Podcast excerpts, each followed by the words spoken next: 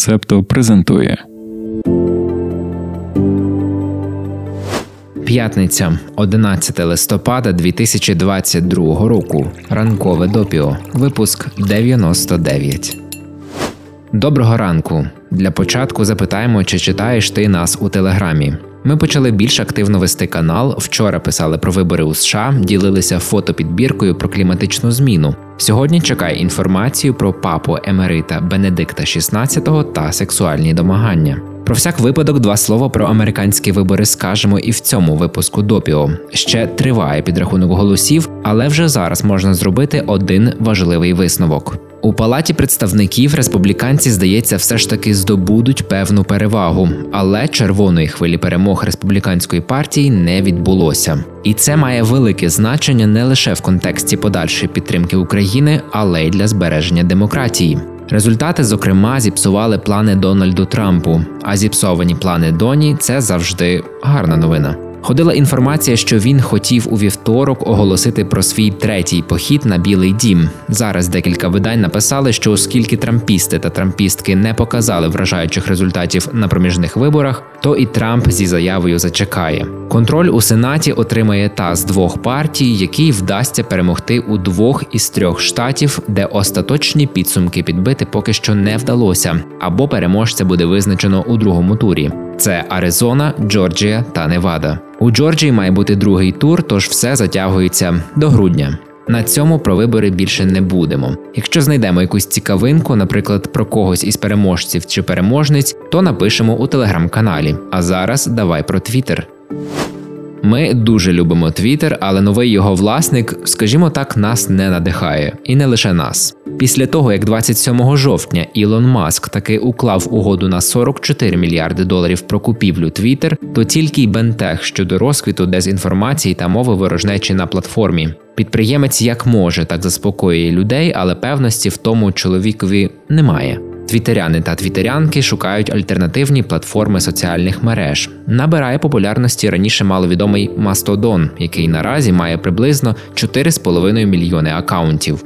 Вирішили розповісти про це в допіо з декількох причин. По-перше, відразу декілька великих американських медіа зробили матеріали про цю платформу. По-друге, пан Маск написав у Твіттері щонайменше три образливі коментарі про Мастодон. Потім він видалив твіти. Чим Мастодон відрізняється від Твіттер? Твіттер – це єдина соціальна мережа, що означає, що люди реєструються та діляться вмістом лише в ній. Мастодон це те, що називається федеративною платформою, себто це набір соціальних мереж або серверів, які об'єднані між собою, але належать різним людям чи групам. Всі ці соціальні мережі можна використовувати безкоштовно. Мастодон також не містить реклами. Платформу створила некомерційна організація німецького розробника Євгена Рочко у 2016 році. Фінансово її підтримують через краудфандинг, наприклад, завдяки сервісу Patreon. Нещодавно Рочко сказав, що його соціальна мережа набрала 489 тисяч користувачів менш ніж за два тижні, і тепер вона може похвалитися понад мільйоном активних користувачів щомісяця.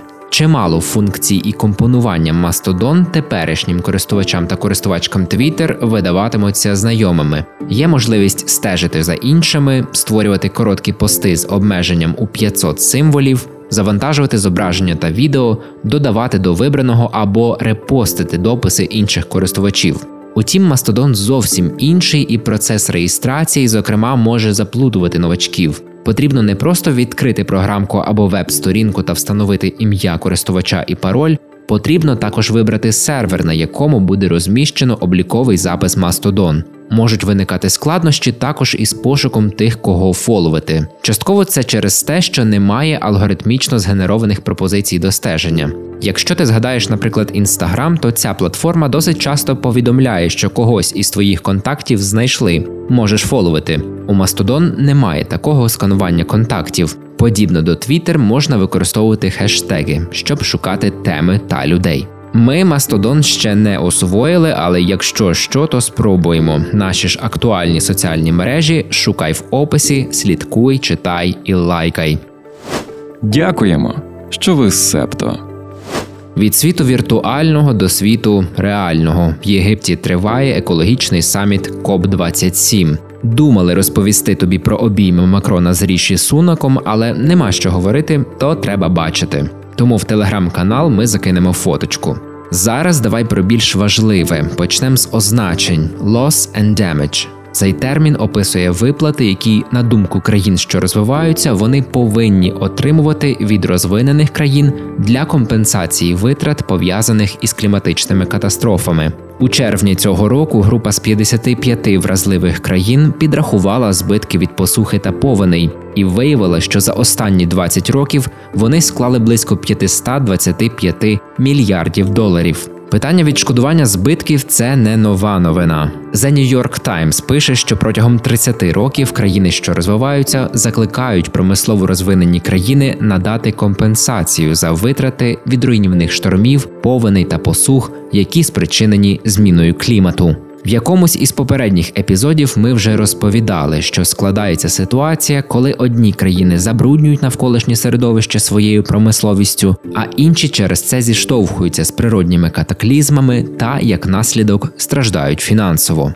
На минулорічному кліматичному саміті Шотландія, країна-господарка, виділила 2,2 мільйони доларів на компенсацію loss and damage. Цьогоріч ситуація дещо покращилася. У неділю учасникам переговорів із країн, що розвиваються, вдалося включити фінансове питання до офіційного порядку денного саміту.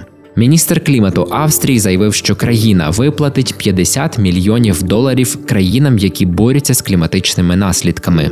Бельгія приєдналася до Австрії, пообіцявши Мозамбіку 2,5 мільйона доларів відшкодування loss and damage. Данія ще у вересні заявила, що скерує щонайменше 13 мільйонів доларів для компенсації збитків від зміни клімату. Німеччина зробила відповідний крок у понеділок.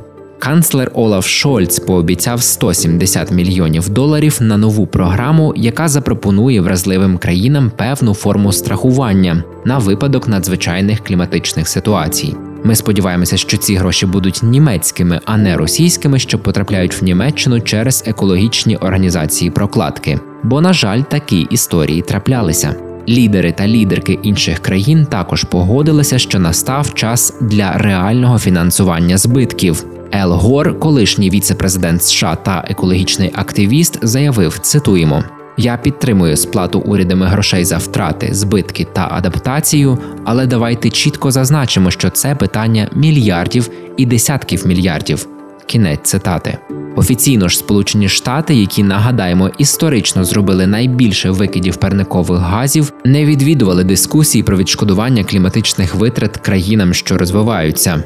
Джон Керрі, посланник президента Байдена з питань клімату, погодився обговорити ідею фінансування Loss and Damage на кліматичній конференції, але Сполучені Штати не погодилися на створення нового фонду, як це запропонували інші країни. Взагалі, як пише Reuters, фінанси посіли центральне місце порядку денного КОП 27 у середу.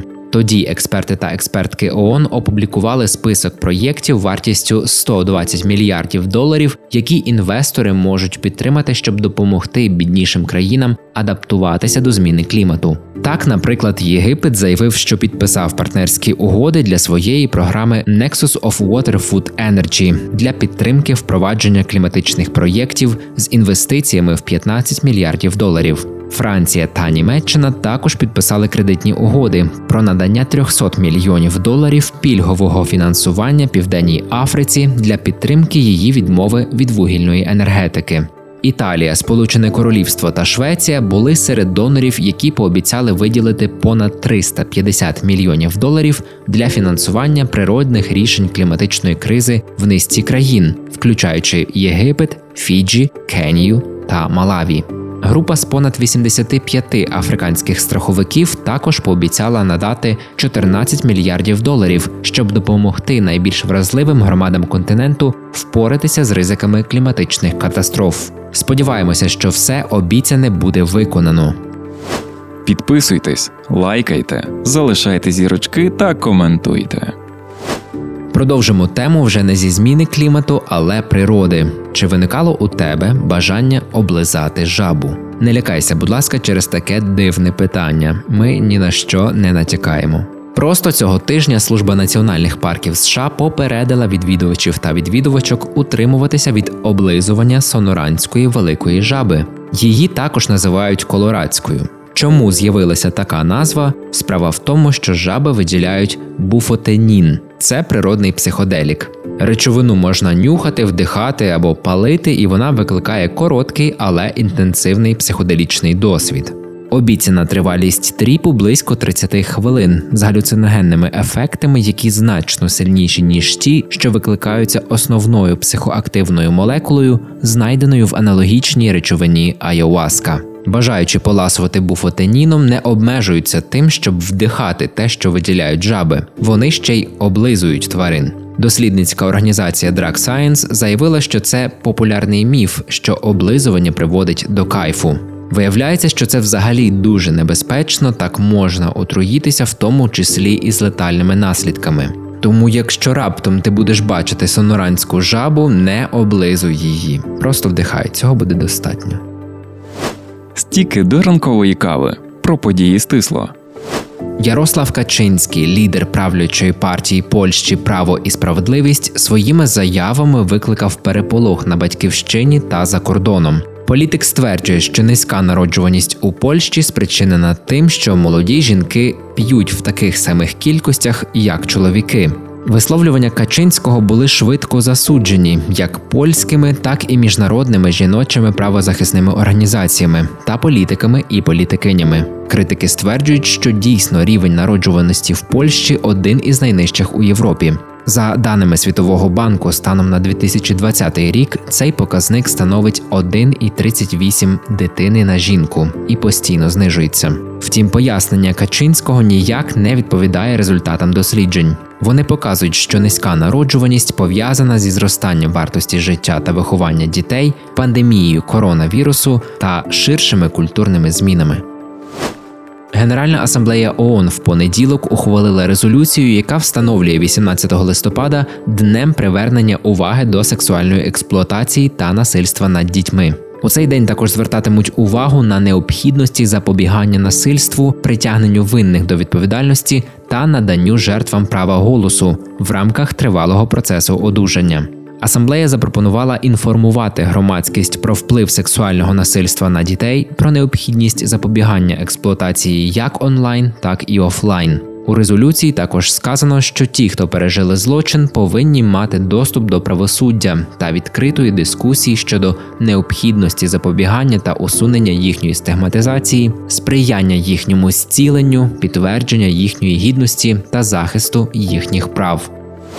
Археологи в Італії виявили в залишках стародавнього релігійного святилища дивовижний сховок із 24 етруськими та римськими бронзовими статуями. Серед знахідок є також крихітні бронзові частини тіла, включаючи зображення ніг, рук, вух, легенів, сердець, кишечника та печінки.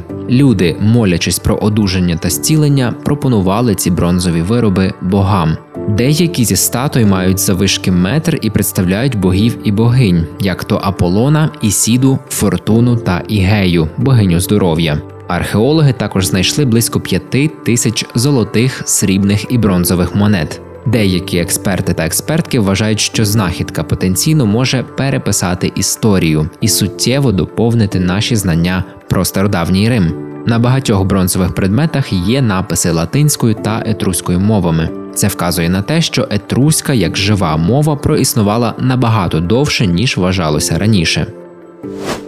Це був 99-й випуск ранкового допіо. Нам не віриться, що наступний сотий і ми з величезним задоволенням вже починаємо його готувати для тебе. Бережи себе і своїх. Почуємося скоро. Ви прослухали подкаст Ранкове допіо. Шукайте септо в соцмережах, діліться враженнями та розповідайте іншим.